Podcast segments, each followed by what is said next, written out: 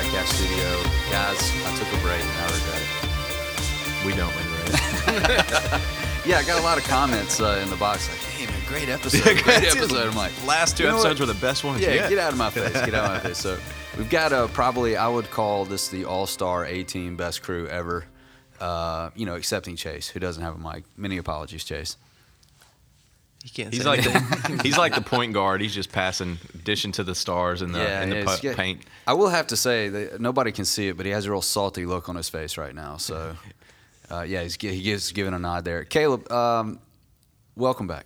It's good to be here. Yeah, um, we're expecting some really smart things out of you, so you may want to Google some stuff before we get rolling, right? Phone's ready.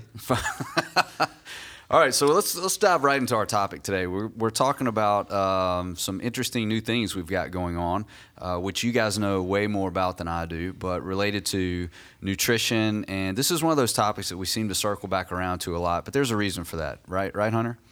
Yeah, nutrition is definitely the base of the uh, fitness pyramid, health and fitness pyramid, and we try to talk about it, um, you know, as much as we can inside the gym.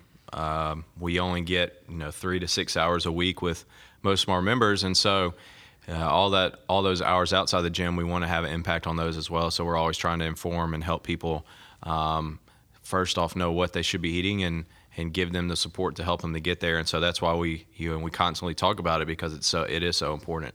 Yeah, and let's acknowledge this. I mean, so many people spend a lot of those hours that they are in the gym frustrated, and they want to pin it on the wrong thing, and this is why we're always circling back to it, like, hey, you're spending way more time outside of the gym than you are inside of the gym, and let's talk about what's going on here. And in particular, the people who not just hit a plateau, but they're like, man, I'm working as hard as the next guy, mm-hmm. but I'm not getting the results that other guy's getting, and they want to make it about so many other things other than nutrition. And we need to call this out. We're heading into football season, where there's always, you know, not nutrient-dense foods sitting on a coffee table That's or on right, a bar. Yeah. They're calorie-dense, and they're they're really hard to avoid. So we just got a little bit uh, external motivation here, wanting to help our client base, but also we're bringing something new to the table that isn't just a side conversation before or after a wide. We, you put some structure to it, so let's dive into that. Yeah, so this is something we're really excited about. We've been working on it for a while now, and uh, we've... You know, we've we've ta- tried to tackle nutrition in a lot of different ways over the years through, uh, in our gyms. Um, you know, we do the Beachbody Challenge every year, and that always is, is very successful. But it's a it's a six-week program that's designed to help people, you know, develop habits that are going to keep them, um, you know, eating healthy and, and making right decisions in the in the in the kitchen uh, well after the. after the challenge is over. And our goal with that every year is to have people not need to do the Beachbody Challenge next year because, you know, they developed a healthy habit. So we'll always have been doing that, and we've continued to do that. We also, we, we talk a lot about nutrition. We talk about it in the on-ramp. Uh, we talk about it in our, you know, weekly emails, articles. We talk about it on the podcast. So we're always trying to talk about it. But, you know, there's sometimes you just got to get a deeper, more hands-on approach. And so what we're launching is a one-on-one uh, nutrition coaching program Uh, that that Caleb is going to be heading up, and that's why he's on here to talk about it. But we're extremely, extremely excited about this. We're taking, you know, a lot of the stuff that we've learned over the years, and uh, Caleb just finished the Precision Precision Nutrition uh, coaching certification, and um, so we're applying all of that into a program um, that's signed off by a, a certified uh, dietitian uh, who, you know, who can can make sure we're doing everything correctly. And But what, what we're doing is we're going to be working with people one-on-one and working with them over a long period of time to help them achieve those goals, because sometimes, you know, so many people, they get fired up and motivated and they can do something for thirty days, sixty days or whatever, and then they, you know, they go to a football game and next thing you know, they've binged for a week and they've put on, you know, undone almost all the progress they made over a month. And so we want to help those people, and we want to help those people over the long term, and we want to to give them the hands-on uh, approach that they need. And so, you know, not everybody needs that, but there's a lot of people do, that do. And so we want to offer. So basically what we're doing is just offering an, another deeper level to um, the nutrition side of things. Yeah, I love the, the first thing that caught my eye was that it's diet coaching, uh, which automatically makes me understand this is a, a long-term thing, and there are going to be small shifts here and there. It's going to be individual attention. I mean, really, really good job on the name there, because it doesn't sound like you're just going to hand me a notebook with a plan that's just like every other thing. If I just download this, then I'll be fine. There's lots of personal attention going on there. But I, Caleb, I remember seeing, uh, gosh, it's been well over a year, uh, you just started posting a lot of stuff about nutrition, a lot of stuff about gut health. I mean, this all started uh, in a real personal way for you, right? Yeah, for sure. It was something that um, I think for for me and my background and coming here with really no no idea about how to eat healthy and what healthy eating is. I think, you know, just being around Chris and Hunter and and everybody up at Coyote for the past five years, it started to become something that I was like, this has been complete. Like, I haven't thought about this maybe ever in a serious way in my entire life. How did I miss this?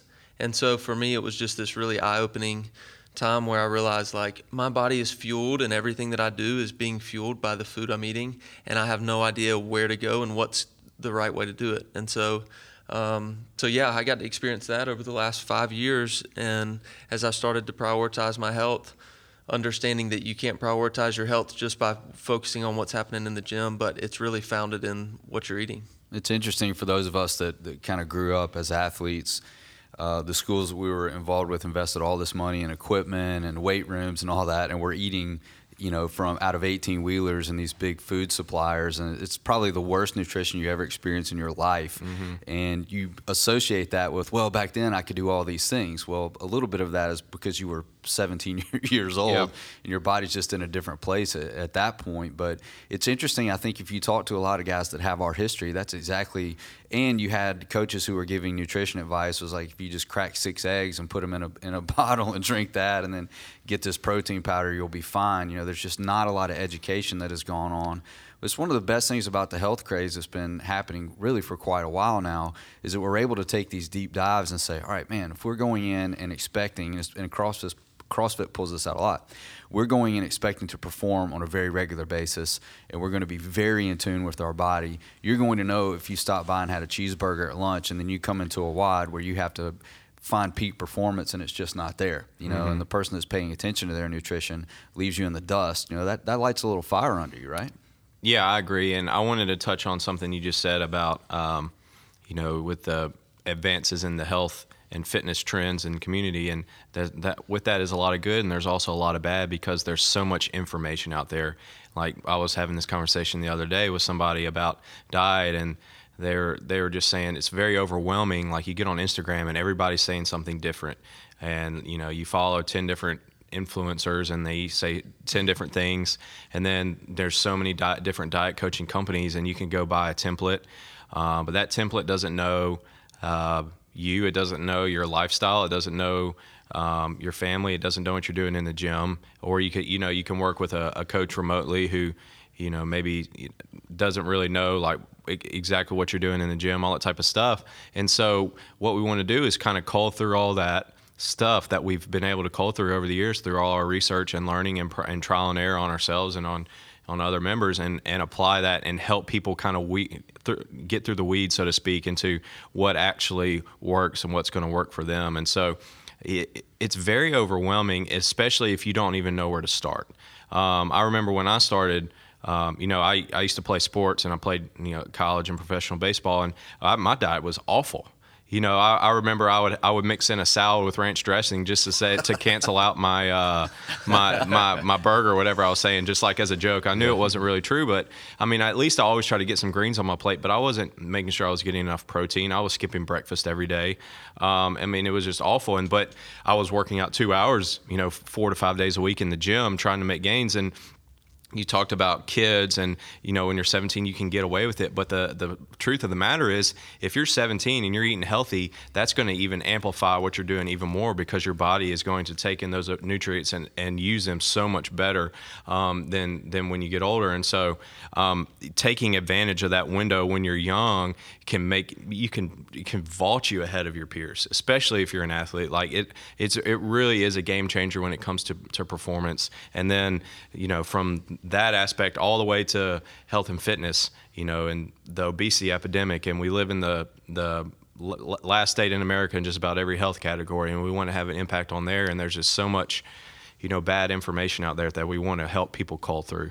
Yeah, I, I know the main thing that you guys have been attacking for a really long time are the the trends of let's just ignore this entire food group and let's get there that way. And there's also seems to be very little emphasis on movement and exercise. It's all about calorie deprivation, and there's so much of that stuff out there. And anybody that has an Instagram account and is able to like go through a grocery store and say what they're buying, they're suddenly they're an expert. But the goal here with this program is success, right? And being close in and being able to see those athlete cues. This is a big thing, I think, for what you guys are rolling out right now is, hey, we're going to be working with these clients, but I can also tell if, if what we're trying to do in this respect is hurting their performance or something's going on in their life. Like we talked about this several episodes ago. Sometimes people's full-time job is going to put them in a state of stress. And Chris, you say all the time, stress is stress to the body. So maybe we ought to back off in certain respects. So there's just going to be a lot of fine-tuning that you can do because you're with the athlete, uh, assuming that they're coming in, which is another big thing. You know, hey, we can do all this stuff with your diet, but if we're not seeing you, this is going to be a problem. So talk to me about, Caleb, about exactly how you you guys envision this working, and what are some things that you know you're going to be rolling out with, with each client as far as a base. Just try to explain the program for us a little bit, because what we're trying to do is get, not only inform clients that it's a good thing to be a part of, but maybe what they can expect. Yeah. So, well, I will say this too. We're we're going to open up this program also to the community and folks who aren't involved right now in any of our gyms or any of our personal training. Um, so That's we are going to yeah. we are going to open that up as well. So that will be an option. But um, yeah, in an in an ideal world, we're able to see practically um, the things that we're working on with with our clients. Um, you know, this is something like Hunter was saying, we've done the Beachbody Challenge, which it's a six week, you know, we don't have the time in that. And that's, it doesn't serve the purpose of digging into, because we have almost fifty people take, take part in that. Um, that's not the time or the place to try to get involved one-on-one in that level, uh, with our clients. We give them a lot. It's like drinking out of a fire hydrant, right? We give them a lot of things, and we have seen a lot of our clients be incredibly successful in that.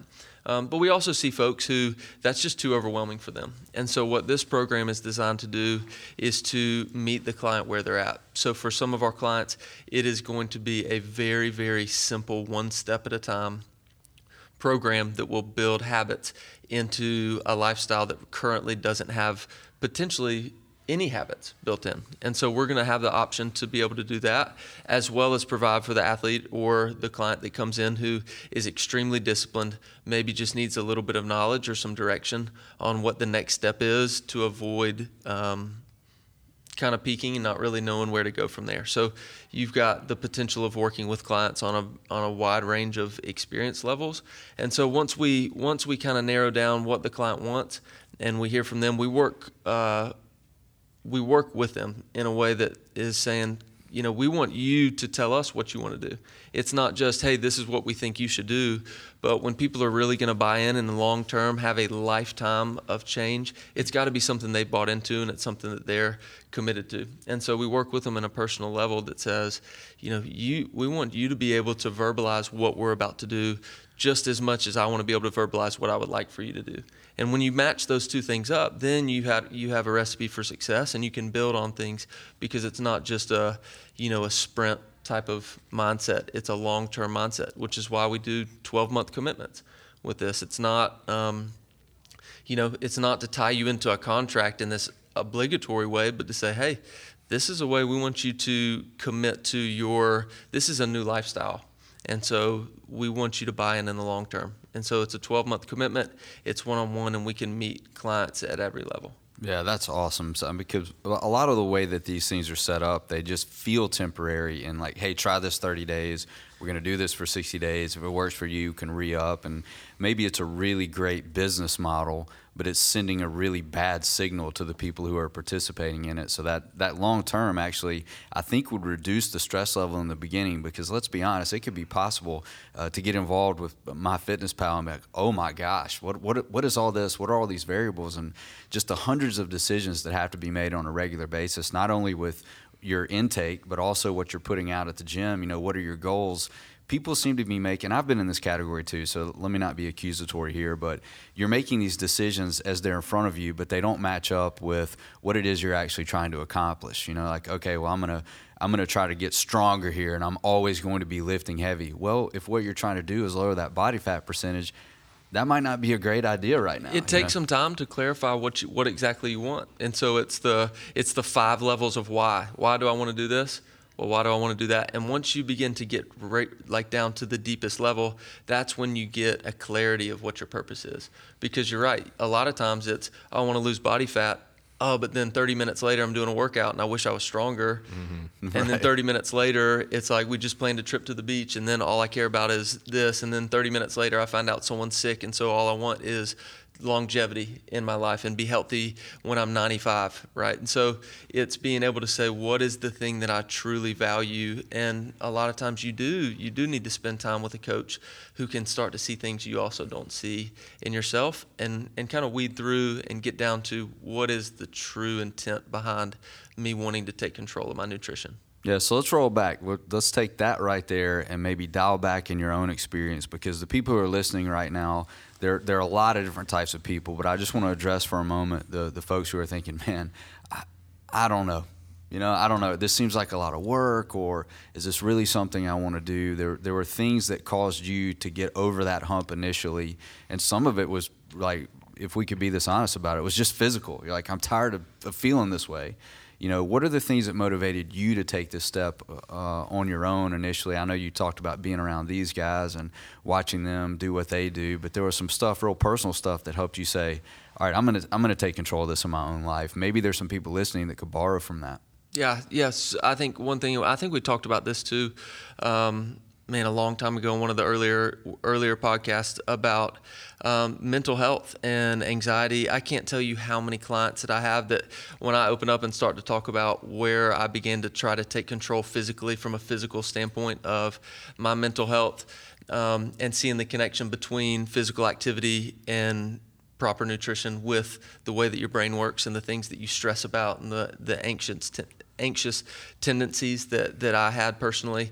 Um, I've had some incredible conversations with clients, because so many people, and we know, you know, through seeing, we see studies all the time and percentages, but we know that depression, anxiety are just wreaking havoc on our clients and our community. And I'm, I'm convinced, uh, and science is beginning to show so clearly that that much of that is tied as much to our health uh, and our choices physically and nutritionally um, than ever before. We're, we've been able to see that. And so for me, once I began to realize that, I realized this isn't just this mystical, oh, I hope it gets better type of thing. It began to be something where I was like, hey, I can tangibly make choices to mm-hmm.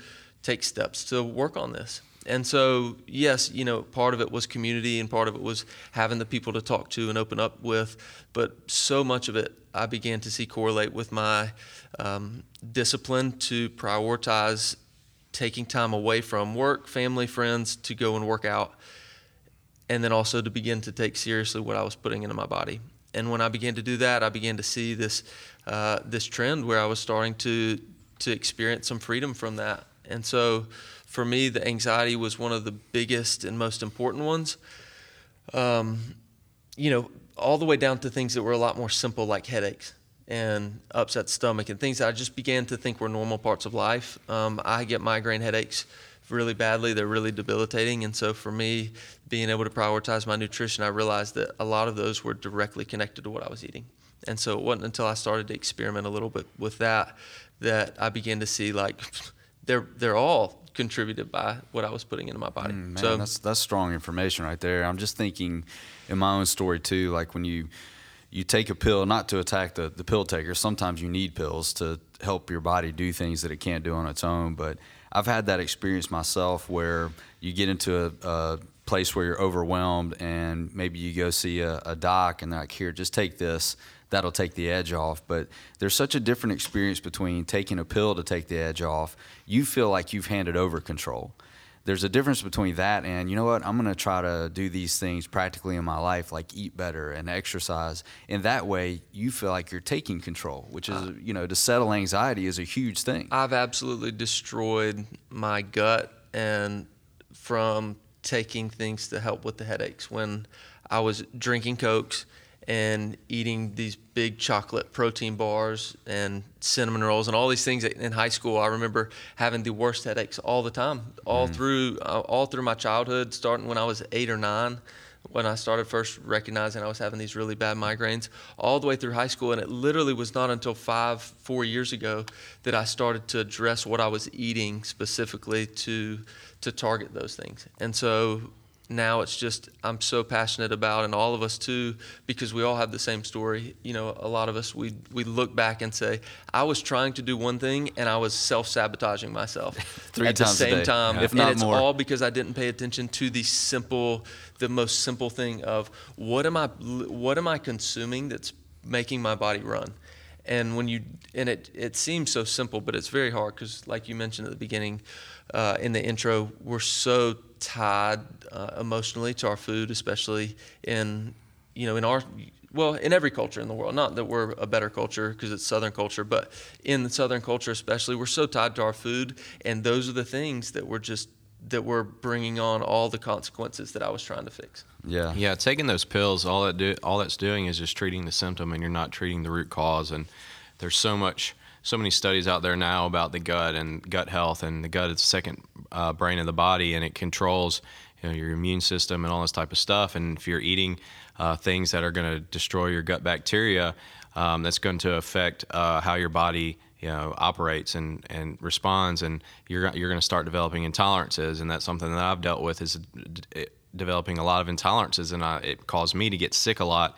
And then I realized, like, hey, you know, I've, I've really uh, destroyed my gut through all the antibiotics and all the medicines and Advil and all the stuff I've, and all the crap I've eaten over the years, and starting to cut out those foods that are causing, you know, upset stomach and headaches and uh, causing me to get sick. And then, you know, it's a complete Uh, I mean, it's it's life-changing. It really is. You, you go from getting sick five to ten times a year to not getting sick at all just by changing what you're eating. And so that's that's we see the power of what you're putting in your body. You know, you can train all day, every day for the rest of your life, but if you don't change your diet, you're never going to get anywhere close to where you want to get. And the power of a good coach is a coach is going to be able to, like Caleb was talking about early, dig in, find out what you really want to get and why you want to get there, and then make sure your actions are aligning with that, and taking a, a bird's eye view of what you're doing um, in the gym, outside the gym, to make sure you're going those steps. And then if you're not, calling you out on it, holding you accountable. And so, you know, finding, that's what we want with this, is finding people who commit to it, and we want to hold them accountable and walk with them together and help them get to where we want where they want to get, you know, wherever that might be. Yeah, it, man, this follows just the direction of, of um, the brand, the Coyote brand overall. A lot of this stuff has been going on just in an organic way for, for a long time, but now there's a lot of focus to it. And I I mean, I can tell tell you a little bit of my story, having been a cancer survivor. I come out of that and roll into college, and like, I don't know, I was consuming six or seven patty melts a week, you know, and uh, I thought you were gonna say a day. A day, yeah. He almost no, no, no. said that. A week, yeah. So I mean, I roll out of uh, radiation therapy, and I'm down at uh, one eighty-three was my lowest. My body's just completely stripped, and then I go to college, and that just continued for me for a long time, and I kept getting sick and kept getting sick. Uh, going to the local doc, or a few of them actually, depending on where I was, and they just kept turning up that the milligrams of the antibiotics, and just stripping me of everything I needed. I'm also minus a spleen. So there's all sorts of stuff that was going on internally that somebody should have been going, okay, wait a minute, wait a minute. What's going on here? You know, you've, you've been in this office in this past year, you've been in this office seven times, and we've given you five hundred milligrams of Levaquin every time, plus Rocephin, plus Decadron. And I'm like, okay, we got to stop the madness here. Uh, but it put me in a place where I, I had this huge deficit in my life. I was just sick all the time. I felt like I was going to be that way the rest of my life. And uh, I just didn't have a complete picture. The first thing I did was step into the, the gym because I was badgered to do so, and then realized, wait a minute, you know, there's a part of me that can come back here and be strong again. But then I started figuring out, I can't swing by the Greek restaurant and have sliders and pita mozz and a gyro and, and then swing and get a chocolate shake and then expect to do this in the afternoon. It's just not going to work that way. Uh, but then I started to realize, man, the, the things that I'm putting in my body make me feel like that I'm able to chase this goal I have of getting fit even when I'm not in the gym. And I think this is something people need to realize and talk about more, is that those days that you can't get into the gym and get that workout done, well, if you've paid attention to your nutrition that day, you've pushed the ball down the field a long way. And those times that you're going in later and you're consumed, you're checking what's going to have to go down at three thirty or four thirty, and you're a little bit anxious about that. I don't know if you guys experience that. I'm like, man, this is going to be a tough workout. You know, you can settle that down a little bit by sitting down at lunch and saying, man, you know what? I'm taking making some intentional choices to prepare myself for this afternoon. And it certainly helps if you don't eat something at lunch where you got to swing by and have diarrhea at three o'clock and then try to work out at three thirty. I mean, this is just real talk right here. Mm-hmm. You know, um, so that, that sense of being connected to your overall goals, it can get really dialed in, really detailed. And the thing that I love that you guys are able to pull out of, of people is that comfort. Like you can, you can tell, all right, I can tell that pizza's your comfort food, you know, or I can tell that six beers on a Friday, that's, that's comfort for you, trying to Uh, decompress after the work week, and that stuff can be called out. The key thing you mentioned, accountability, though, it can happen in an environment where you know that the person cares for you. You know, that's that's a pretty big deal. Mm-hmm. For people who deal with a lot of guilt and a lot of shame and a lot of family history over food, it's really important to have somebody talking to you that's able to hold you accountable, but not in a jerk way. Here's the, yeah, here's the best part about that is you working with a coach one-on-one, you're able to clarify the things that you don't even you don't want to fix. And so that as a coach, I can look at you and say, hey, we can make a plan that accounts for your six beers on Friday afternoon, or that accounts for, you know, that one time you want to have, it's family pizza night on Sunday night, whatever it is. That's something that is valuable to your life. We don't want to just take those things away. And so there are ways to work around the things that you are really tied to and that you really care about on a deep level, and how to appropriately take steps to either slightly change those, or but not just wipe it away and make your life miserable, right? There's so many, I mean, think about how many meals and the things that you eat in a week. There's no reason why your diet shouldn't include one time where you do something that means a lot to you, right? There's so many other ways that you can protect against that being this determining factor. Um, But what happens is we do that and we don't know how to appropriately give ourselves some peace about being able to eat the birthday cake. Like that example we always, you know, that right. guy that brings Tupperware to the birthday party, right? we're not we're not trying to create clients who and, and people who are having to bring Tupperware to birthday parties, right? We want lifestyle change that gives you the freedom, the discipline in the long term that gives you the freedom to do the things that you love. And then at the end of the day to to start to, after you build a relationship with people, say, how much does that, do those six beers really mean to you on a deep level? And then that's when you can start to really dig into, and people can start to realize, wow, I really do want the change more than I want that one, you know, or that third slice of pizza. Yeah, and the, you know, and it's, the it's athlete will eventually though. get there. That's right. You don't and have to start there. They get there on their own. They right. don't get there because we gave them a sheet that had all these foods that are the best foods to eat right this second. Yeah. Right. So we want people to get there. It's the same in their health, their fitness journey, right? We want people to mm. come into the gym because they want to be at the gym. Mm-hmm. Yeah. And so we try to create an environment at the gym that they want to be a part of. And it's the same with your with your nutrition. Yeah, yeah. I wanted to kind of draw the parallel with, you know, with the one-on-one diet coaching is similar to the one-on-one personal training, you know, that, that, that we do and that Chris has excelled at so well. And I know that that's extremely rewarding working with people um, and working with them on a day-to-day one-on-one setting um, and helping them, you know, reach their goals. Chris, do you want to speak to that at all and kind of what that means to you, being able to um, sit with somebody and, and, see where they want to go and then walk that journey with them? Yeah, absolutely. And uh, it's uh, something that I think it, that uh, the, the, the two sides of that, the training and the nutrition, are going to go really well together, in that it sets uh, it, it's uh, going to help set up that uh, that client for success when they want that that uh, that one-on-one attention. Um, what I try to uh, really uh, push on uh, on my one-on-one clients whenever I start working with them is that uh, you know, especially if you're if you're very if you're very undertrained, if you have not been training uh, very much in your life, or in this case, if you have not done uh, any intentional made any intentional changes to your uh, to your nutrition, it's going to be a little touch and go every now and again, or in the uh, in the early stages. So, having um, setting very obtainable goals up front and saying, you know, if someone you know someone tells me, you know, I really don't want to. Uh, Uh, I don't want to get bulky or something like that. You know, you know okay, Wait, well. Wait, do people say that? Right, exactly.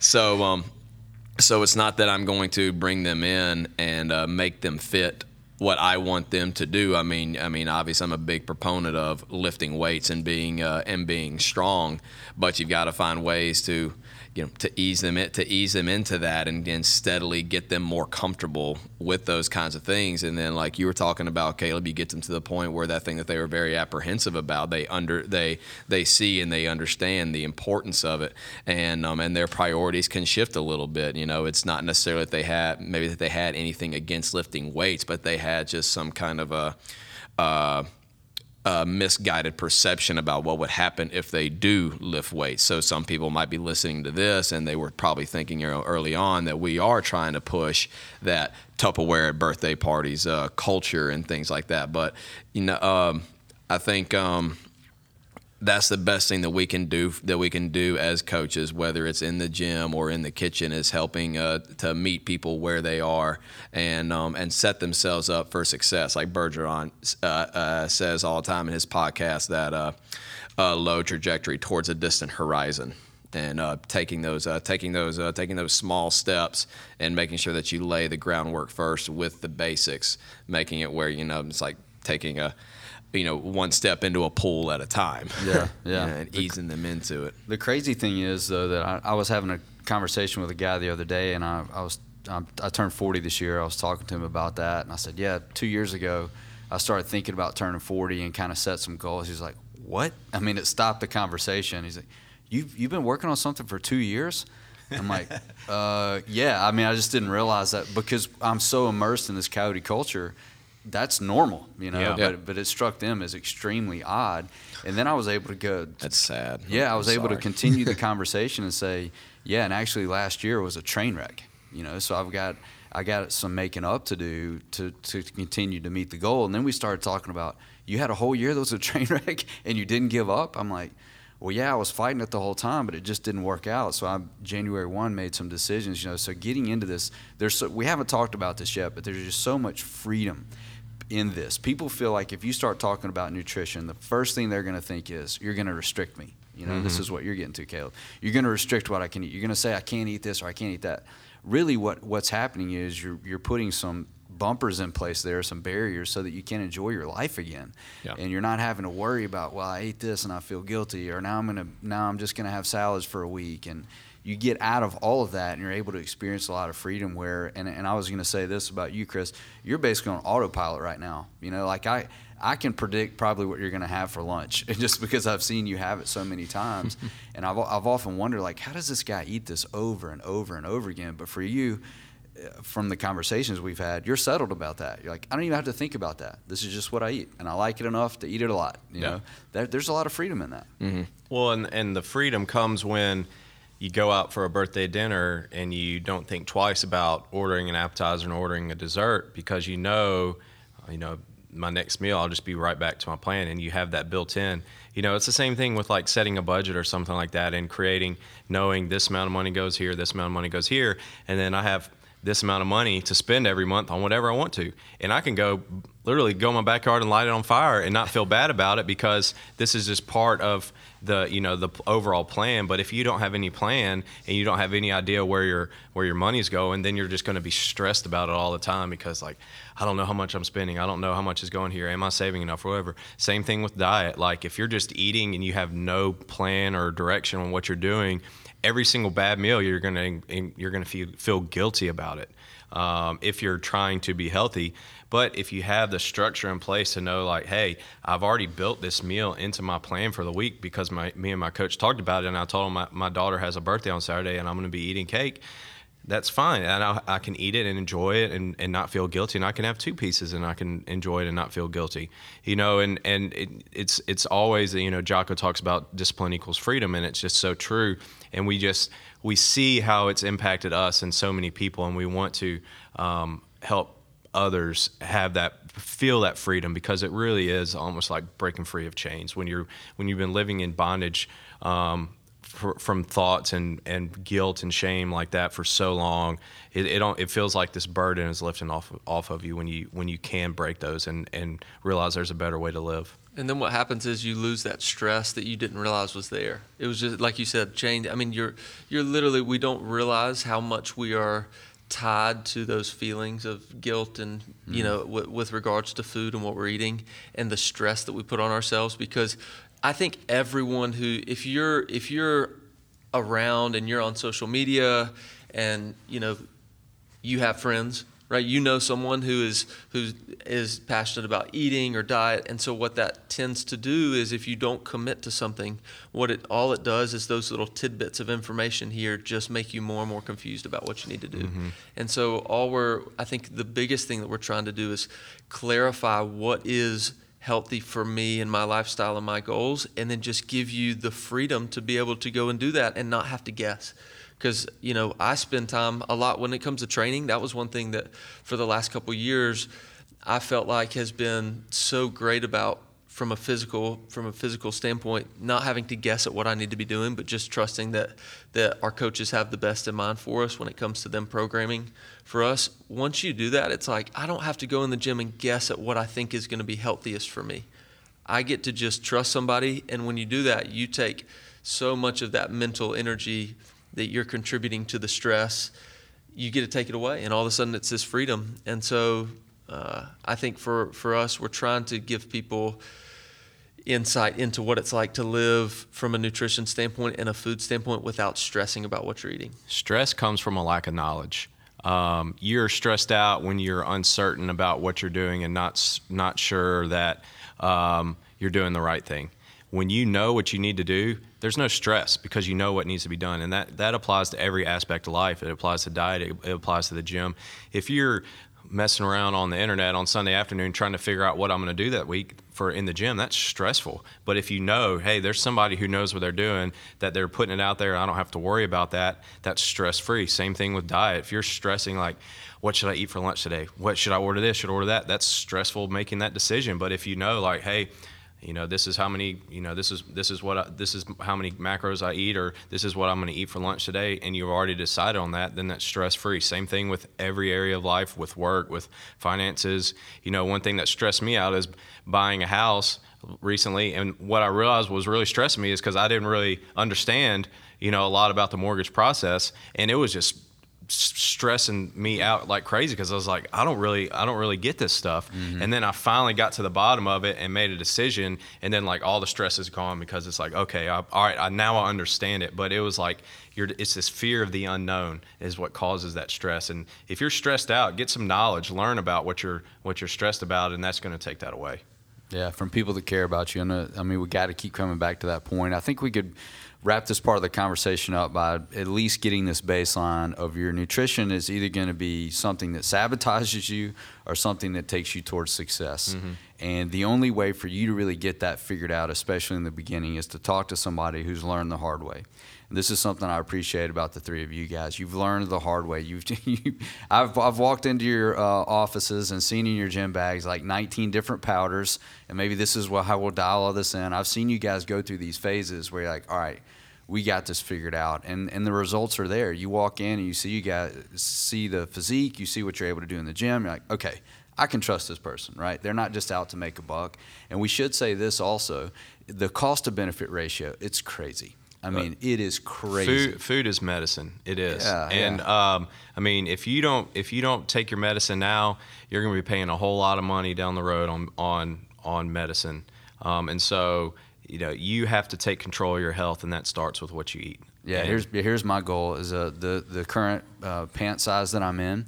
I'd like to stay there, but not because I'm just pushing them further and further down under my belly. Yeah, that's like a very American strategy. Yeah. No, no, I'm still in the thirty-four. You know, it's like, uh, so all right. So here's a kind of the last piece of information I think people listening would need. How do they get in touch with you guys? Say, all right, I'm ready. I want to do this. Let's start today. How do they find you guys? What's the best way to get involved with this program? You can reach out to us any social media. Shoot us a D M. Go to our website. Um, look Caleb up on. on Instagram. You look me up on Instagram. Um, just anywhere, anywhere you see a coyote, just just let yeah. them know. Which, by the way, the Facebook response time is pretty impressive. You know, it's like seconds, I think, is what it's listing. So that's actually a good place to reach out because we're constantly uh, putting information out there, and then your personal accounts as well. But Coyote is very easy to find, uh, the website also through uh, Facebook and Instagram as well. So once they reach out, they'll get a personal contact from one of the coaches that's involved with this, and, and then they can go from there. Yeah, pretty much how it'll work is you'll, um, when you start, you'll set up an initial consultation uh, with Caleb, and then kind of figure out where you want to go, and then you'll be getting like weekly check-ins um, indefinitely, right, Caleb? Yeah, so we'll do we'll do a monthly meeting. We can do that uh, online if we need to. We can do that in person, but we, uh, you know, ideally we want you guys to have the freedom to be able to meet from anywhere. If you need to close the door in your office and set up a Zoom meeting, uh, you can do it from your office. You can do it from home. Uh, wherever you need to, we can uh, we can set up. So we'll do monthly meetings, and then as we set goals, again with nutrition, it's not quite something where you know you try something for two days and you know if it's working or not. It takes a little bit of time. So uh, so we meet once a month, and then we do weekly check-ins as we set again tangible goals that we're able to to meet uh, and get some momentum with doing things instead of just giving you everything at once and saying, hey, let's try this for twelve months.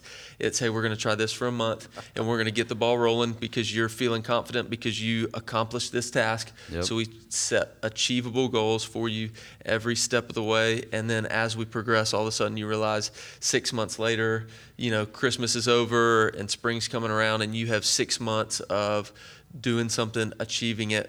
And and there's no telling where people are going to be in six months. It just takes that that you know that step early on, that mm. initial step to say, hey, I'm going to commit financially to this uh, and commit your time. So, well, guys, I can't wait. I can't wait to see uh, what this does for folks that are are in our current culture that may be frustrated with how their fitness journey is going, and to, and to see see some joy either come back or show up for the first time. That's that's awesome to be able to watch, so I'm excited for that. All right, it's time for our favorite uh, segment of the Coyote Fitness Podcast, and that is Outside the Box! You know what? We found out earlier yeah. today. Fun fact. Fun fact. Courtesy of sixth grade honor choir. That's right. Hunter Owen, not only can he hit a home run, but he can also apparently be in an honors choir, you know, which is pretty impressive. Did you try out for that? Yeah, you had to try out that. Talk about nerve-wracking. I remember uh, sitting outside the room listening to the guy before me sing before I went in there. I was like, oh, this is going to be terrible. But when I, I don't remember any of it. I think I blacked out. But uh, everybody did honor choir because you got to go on a trip every year, and uh, we got to go to Atlanta and go to Six Flags, go to a Braves game. So I don't remember any of it. I think I blacked out. there, there's a phrase that I haven't heard from Hunter in quite a long time. So, all right, so one of our favorite topics, and we've got to make some commitments here. We are not going to have the debate about professional, college, paid, not paid. We're staying away from that. But we are going to dive into the N F L topic once again, but with just a little bit different stripe. Uh, so let's just roll through. We're going to roll through these questions here, um, but we'll take some time to answer them in a second. So final final four playoff teams and Super Bowl champs. We're making some predictions there, right? Uh, then we get into a little bit more personal part. If you had to try out for an N F L roster, what position would you would you try? And then we have the caveat there: you can't be on special teams. Right? Okay. So Sorry, that's, Caleb. That's part of it. And then uh, favorite player of all time, and I think we're also putting Brett Favre off the table right there, right? So we got sure. we got to choose choose somebody else. I know that breaks your heart, Chris. You mean Jesus? Yeah, that's right. That's right. We're gonna we're gonna take that answer off the table. So final four playoff teams, uh, which I guess would mean final three because everybody's gonna say the Patriots will be there, and then who's actually gonna win the Super Bowl? That's what we're gonna try to figure out. So let's start there because I think there's gonna be a lot of debate around this question. All right, who started? Clearly, the debate is hot. Yeah, yeah, yeah. Well, I'm just waiting for someone I'll to... I'll go first. Um, go ahead and say it. Tampa Bay. I know where you're headed. Uh, no. The bottom four uh, playoff, uh, non-playoff teams, yeah. Um, so my my four teams, I think, are going to make the uh, the playoffs. It's the A F C's tough to me, uh, but, you know, I'm gonna I'm just going to say that I, I think this is the year that the Patriots don't make it to the N F C, uh, A F C Championship game, um, and I'm going to say it's going to be the Chiefs because um, because the Chiefs and the Browns. That's why. Because the Chiefs. Yeah. Okay. I think you know. I think the Chiefs are they're definitely an up and coming team. I mean, Patrick Mahomes is. Uh, I mean, he's just a freak. He's unbelievable. And then you got to say, I mean, the Cleveland Browns. I'm excited to watch them this year. They have so much talent on that team. Uh, Baker Mayfield. Uh, he just seems like he's a winner to me, and uh, uh, I th- they. I really think they got a chance to have a deep run this year. I think they're going to be a Cinderella story. Um, I mean, everybody's talking about them, you know, but I still think they're going to be really good. And you know, the Patriots. you know, they, they, they seem to find a way every year, but I think this is just the, the down year. You know, Gronk's not there anymore. Um, you know, Tom Brady's another year older. Uh, Is he really, though? Does he ever get another year older? I, I, ju- I just got a feeling that this is the year that they don't make it. So those are my two uh, A F C teams. Uh, N F C, I think, is a repeat from last year. It's the Saints and the uh, and the Rams. I, I don't really see any other team that um, has made the significant uh, changes to their roster to to catch up with them, too. They were by far the two best teams in the N F C last year, so I think they'll be that way this year. Uh, Super Bowl champ, I'm going with the Saints. I think this is their year. I think, you know, I really that, they were the better team in the N F C last year. They should have made it to the Super Bowl, and I think they would have won if they would have made it. Um, All came down to a call, didn't it? Well, it shouldn't have come down to that. It, I'm not going to get into that. It shouldn't have come down to the call. Subject. It's, yeah, a, it's only been I'm not eight blame, months. I'm not blaming the refs for that. Uh, I mean, obviously it was a terrible call. They should have won that game either, but they should have won the game without the call. Uh, but I think the Saints are the are the most talented team in the N F L this year. I think they're the most well-rounded team. Um, I think this is their year. So I'm calling the Saints Super Bowl champs. Against the uh, uh, Chiefs. That's what I'm calling. Saints, Chiefs. Uh, in the Super Bowl, Saints win. Well, for uh, for my top four, I don't have the Patriots in there either. I've got in the A F C Championship, I've got the, the Chiefs and the Chargers just because, I mean, uh, I, it would not surprise me if Cleveland ended up in there. I'm just, I'm not ready to go there with uh, with those guys just yet. Doesn't mean I don't think they're going to be good. I'm just not going to uh, throw that kind of prediction out there with them. But uh, in the uh, N F C, I've actually, this is where the the homer side is coming out on me. I've got the Saints and the Cowboys, with the Saints winning the uh, with the Saints the winning the uh, the N F C Championship, and the Saints winning the Super Bowl over the Chiefs. Okay. Wow. For for I mean, basically, the Cowboys don't need a running back. Huh? You know, I mean, there's no, there's no need for a running back. He'll be there. fine. He'll be fine. um. All right. So. I put a lot of thought into this. I can tell, man. You're like scribbling out your. It's I mean, crazy there is, the percentages there is so and stuff. So much thought that's gone into this. yeah. um, pie chart? Once you said no special teams, I was out. You're yeah, just protesting even, yeah, the whole outside yeah, the box. I don't watch anything. Um, no, I, I've been, you know, in, in watching. Dan Patrick's my uh, go-to guy for sports uh, these days. I usually listen to them in the morning, and they've been they're really high on the Chiefs this year. Um, And then I don't think the Browns are going to – I just think it's going to take them a year. So Chargers – Dan Patrick's been talking about the Chargers for two years, and so I'm going to trust him on this one. So Chargers, uh, Chiefs for the A F C, uh, N F C definitely have to go with the Saints, families from New Orleans. Um, you know, not a diehard Saints fan, but had to be a Saints fan all my life, you know, even in the early years when it was pretty rough. So, uh, so I'm going Saints. I think the Rams will be back, um, but I think, yeah, I think the Saints have it this year. So once we get uh, to the playoffs, I got to go Saints, no doubt.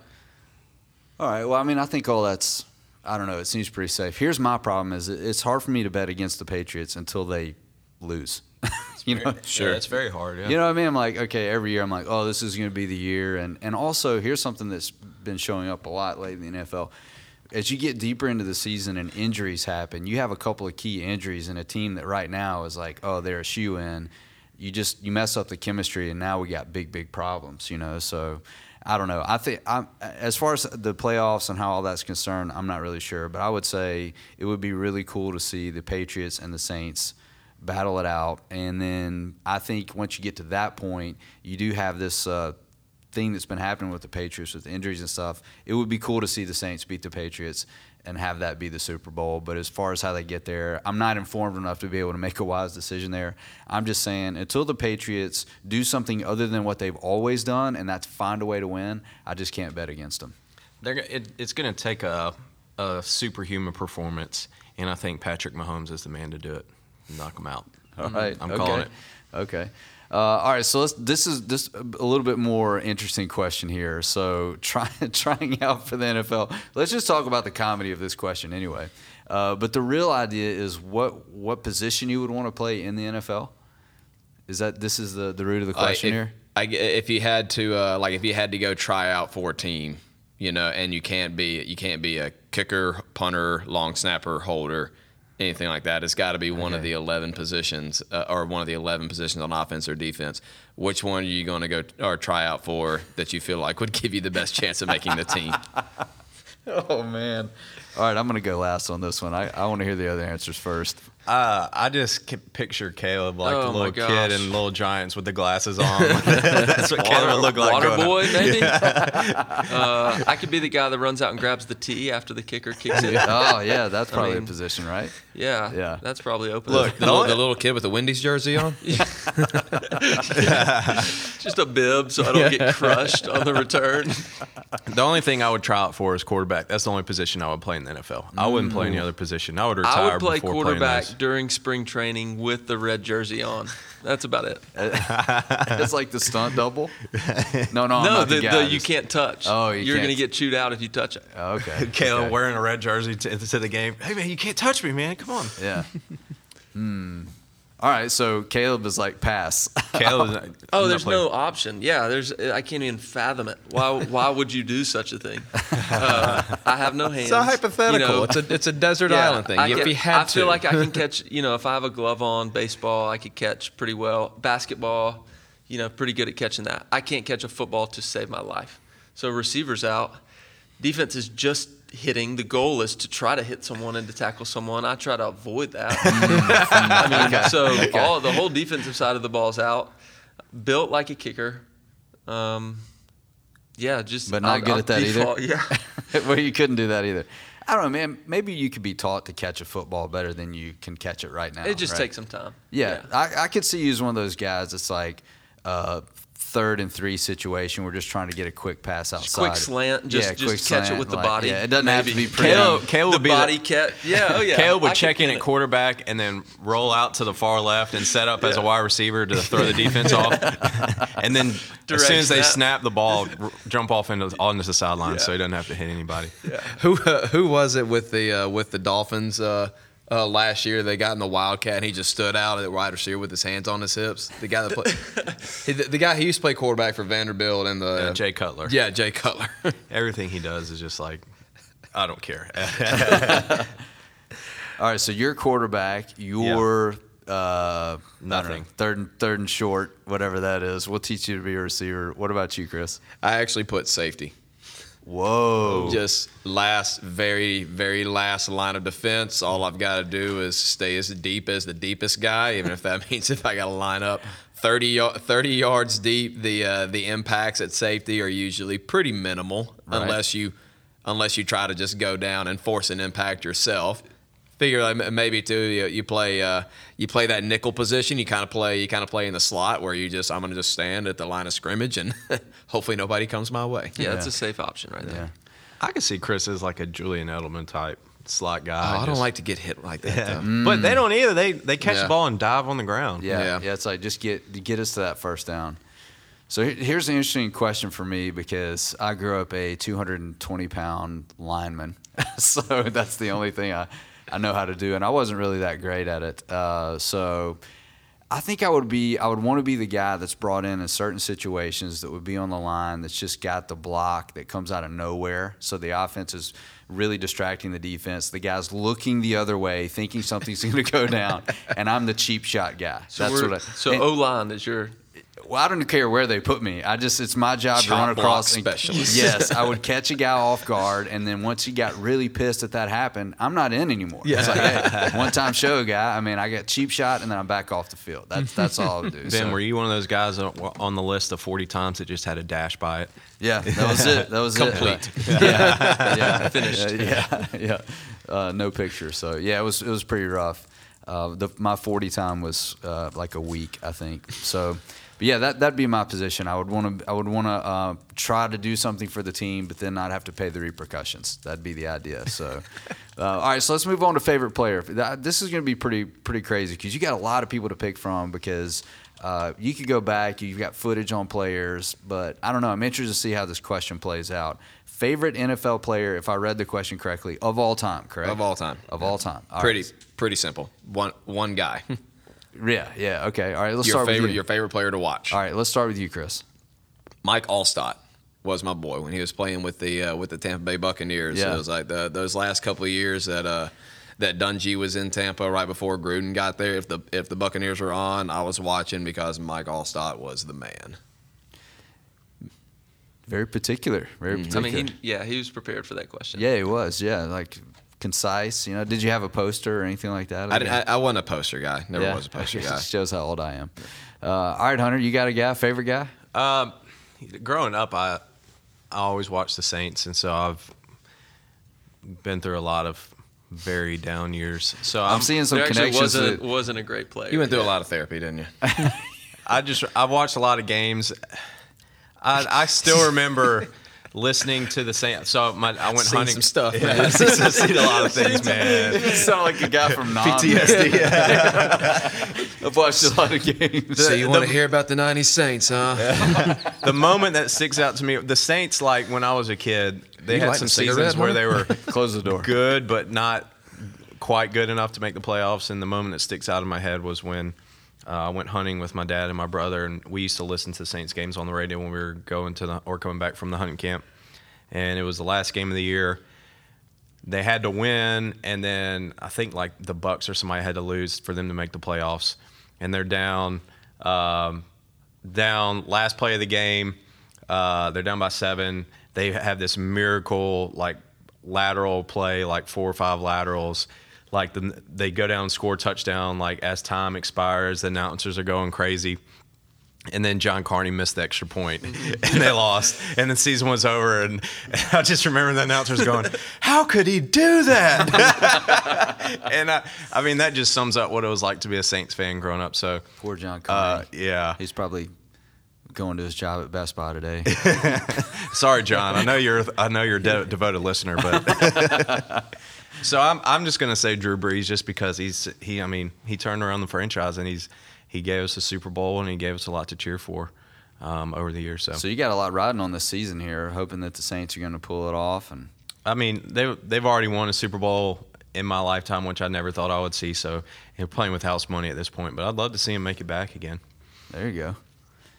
Yeah, it's uh it's funny because Hunter and I both, you know, him being from here, we I grew up and was in Georgia, but my dad was from New Orleans. My grandparents were there. That's where we did our vacations. I mean, we were we were there a lot. The the grandparents have a lot invested in the Saints. The Saints are everywhere in the house.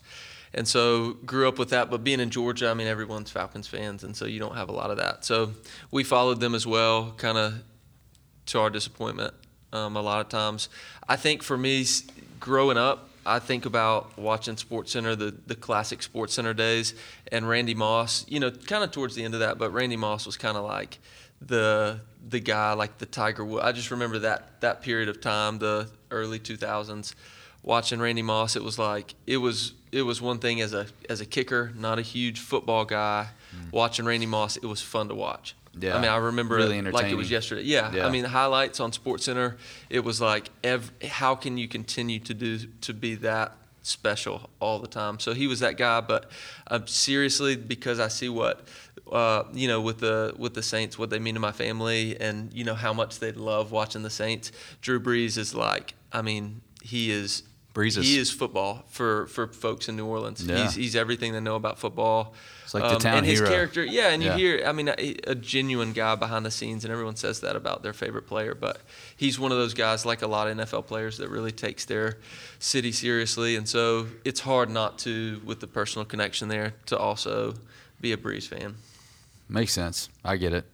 So I'm about to show my age here, but I actually remember watching Elway in Montana and like that era of football, and it, it, it was a time in my life where I'm a kid and I don't I'm, I don't have it all complicated about money and business and pro sports and all that. I'm just watching a game and watching Montana and Rice. I mean, it was crazy, you know, and mm-hmm. I think if you go back and some of the catches are going to hold up, but other stuff you're like, well, you know, yeah. guys these days are doing some really, really yeah. nuts, nutso things. But uh, at that time, it just it looked um, a little bit like you, you mentioned Tiger Woods. It looked a little bit superhuman, the things mm-hmm. that they were able to do. So I think I'm going to go back and say Montana for me. Uh, of course, the quarterback position is easy easy to pick because those guys are get you know, mm-hmm. every play they're visible. Um, but you know, a little bit I got a, I was fighting a little bit of the Peyton Manning there because that's also very personal because I just started watching him early uh, because of some personal connections there. And then we've talked a lot about how he's, you know, changed the way the game was played and all that. But it just comes down to like entertainment, enjoying could I look at one of those classic games and watch Joe Montana play quarterback for for again, especially a Super Bowl? I'm going to sit there mm-hmm. and I'm going to stop and watch that game. It's like something cool is going to happen here. When I was very young, when I first started watching N F L, is when the Cowboys were really good, and Troy Aikman, Emmitt Smith, Michael Irvin, and uh, those guys just rolled for a few years. You gonna leave Deion out of that? Come on. He was he was on there for a little bit, but he wasn't original. You know, yeah. he wasn't the original guy. He was with the Falcons first. Uh, but I remember I was, man, I was probably like eight years old, and I was at my buddy's house, and we were watching a game, and I was pulling for the Cowboys, and he was pulling for the Redskins. And the, the Cowboys were winning like fifty-six to ten or something, like just murdering them. And it was like the fourth quarter, and my buddy was like, man, if we just had a timeout, we could get back in this game. And I was I was like thinking to myself, like, how is a timeout going to help them score forty points? Like, I just don't, like, I, am, am I not, am I misunderstanding something about this game? Do I not know this game very well? yeah, yeah. Like, how is it, what's a timeout going to do for them? But he was convinced that if they had a timeout left, that they could get back in the game. It's crazy in how invested we get in these, uh, these guys as athletes and learn about their backstory a little bit. I mean, it is, it's kind of a fun part of being able to watch sports, just to see these guys, like we talk about all the time, that are just incredible incredible athletes. I mean, some of the top in the world, and to watch them perform over over a long season, that's a pretty difficult season, especially these days. So, yeah, so so you guys have a chance. Uh, you know, my favorite is not playing any longer, but you guys have a chance. I'm kind of rooting for you. I'm rooting for Breeze now. Yeah. Um, well, not, you know, when you're a kid, like the the professional athletes, they're like almost gods to you, you know, mm-hmm. like they're like not even human. They're like somebody you just watch. Like I, I used to watch SportsCenter. Like they would play the same SportsCenter over and over and over again. And I would get up on, on Saturday morning and watch like four in a row. And so these, I was just watching these guys, and they were like almost superhuman, not even real people. And then when you get older, you're like, you know, these are just real people too. And so you pull yeah. for them, but those guys that you pull for as a young kid, they always, you know, have a special place in your heart. How much longer does Breeze have, you think? I don't know, man. He's, he still looks pretty good. I mean, people forget just what I think last year they got they got in the point where they were controlling the game a lot more, where he wasn't having to do quite as much. Like they talk about in college football, a lot of the Heisman Trophy. It's like, you know, Tua winning the Heisman is going to be really tough because he's going to play the first half of most of their mm-hmm. games. Mm-hmm. And, you know, the N F L is a little bit different, but I think the things Breeze was doing from a completion percentage standpoint last year, it was like, that's almost not human. Like there were yeah. some times yeah. where he was he was throwing passes that were getting dropped, where his completion percentage would have been in the low eighties. Well, and I mean he's and he's he's not tall. He's not one of those just six five, you know, Trevor Lawrence type height, Peyton Manning type yeah. guys. He's back yeah. there just he looks like your dad's out there just, you know, yeah. slinging it. I'm serious. It's like it's like he is the ultimate dad just out there dominating among these just Yeah. just incredibly, I mean, he's just a normal dude. Mm. And, and that's what I think we we appreciate about he the quarterback. He and Tom Brady both have figured out, like, reading the defense, finding your check down, and making the easy throw and keeping the keeping the ball moving. Um, I don't know if you guys seen those videos of the guy talking about Tom Brady, and he's replaying his games, and he's like, Tom Brady, he's seen this, but this is the best pass I've ever seen. It's like a two-yard pass downfield. He's like, best arm ever, best quarterback ever, and he like breaks down every game, and he's just talking about, and like he's just making all these really simple throws, but they've got it figured out to where, you know, they don't, they're not doing a whole lot athletically. They, they're reading the defense and doing it all with their mind. But the the Saints got Teddy Bridgewater in the, in the in the wings, and he's a really good quarterback, and I think whenever he does take over, he's going to be really good if they keep him. You but think he's the heir apparent, not Taysom Hill? I think Teddy Bridgewater is. I think that's why they traded for him. I think Taysom Hill, I mean, he's one of those that can do everything, and he's a he's a you know, he's a good quarterback, but I think I mean Teddy Bridgewater's a special talent too, so um, we'll see. Yeah, Taysom's more like he's going to give you a lot of energy just because he's a novelty. You know, like he's just this crazy, it's like whenever he does something the same thing, it's like, oh, it's so cool that he's able to do so many different things, and he just gives a spark to he gives a spark to the team that few of the guys can. So get a little man crush there going on, and he's a uh, it's pretty cool. Yeah, cool to watch. It's cool. Yeah, I don't know, cool dude. All right, we got to drive towards the end of this episode here, gentlemen. So we move to our uh, portion here. We talk about recommends, things that we are experiencing, appreciating, we think will help our listening audience. Hunter, you usually take the lead here. You got some recommends for us? Yeah, I got. Uh, I watched a uh, Netflix documentary called West Side versus the World. I don't know if you've guys yeah, seen, seen that. It. I watched that too. It was really good. Uh, so I got, you know, when I started doing a lot of deep diving into programming and strength training, you know, one of the first ones you hear about is Westside Barbell and Louis Simmons. And I, you know, we followed his program for a while. We have bands and chains and all that stuff at the gym. Uh, we made a lot of really big strength gains between that and eating six donuts every night. Uh, but uh, it was, you know, you, you hear all these stories, and he's almost like this mythological figure because everybody has got a different story about him, and he's trained so many uh, world record holders. Uh, but it was just fascinating. I mean, it's just a story of him and how he started his gym and all the people who have come through it and what they do. And man, those guys are just absolutely nuts. They are absolute insane. Like guys sleeping in their car for months at a time to train there, and I mean, just juice to the gills. I mean, and, dude, and, dudes I mean, got beat up for sitting on the wrong bench. Yeah, they would go in. Yeah, like yeah. beat, beat like them, literally beat yeah. them up for going and benching on their bench. Uh, there's a, yeah, that's a that's a good one. I would also recommend that. But it was great. Yeah, hour, hour and a half. I mean, you're just into it the whole time. It was a really good documentary on Netflix. So hey, going with the show, huh? No books. Yeah. Look at you branching I out. I mean, I can always bring books in, but I'm just trying to keep everybody else engaged. You know? Yeah, that's right. We don't pour guilt and shame on there. So uh, here's something uh, I, I've been doing lately as far as Netflix is concerned. I'm going back and started Cheers at the beginning, hmm. and like, man, this show is pretty funny. And uh, now I got my wife watching. You guys watch any Cheers? Cheers, Joe Montana. I mean, wow, sensing a trend here. That's right. Yeah. Did you uh, did you have to adjust your uh, the yeah, antenna on your T V? Yeah, yeah, yeah. But uh, I don't know. I, I I had forgotten about those early seasons. Um, just kind of where that show started, and Sam Malone, man, what a character. Come on, you know. So it's uh, it's mindless television, but it's something. I'm one of those guys that if I'm going to watch something intense, I need to do that like on a weekend. During the yeah. week, I need something at the end of the day. It's just like I can accidentally laugh at this and fall asleep in the middle. That's exactly what Cheers is doing for me right That's now. That's like the office, a modern office. Yeah, yeah. It's interesting or, to see, you know, looking at that show, like, man, I can see other shows after this were picking up on some of this sort of comedy, which is which is pretty cool. And also, I mean, who doesn't know the theme song to Cheers? Everybody. It's crazy. Yeah. Actually, people are raising hands Wait, in the studio. What, what? Make your noise. Oh, my gosh. Never no, mind. Never Somewhere mind. You got to go where oh, everybody boy. knows you your name. Got down this choir road. this, this honor choir, baby. Never going to stop those guys. All right, right. So, as always, we'll wrap up the episode by saying, hey, if you're enjoying this content, which pff, obviously you are, take some time to share this with some people. And also, if you're on the fence about taking a step into this nutrition realm, don't delay. Take the time to do that as soon as you get finished listening to this episode. You will not regret it, and we will see you next time.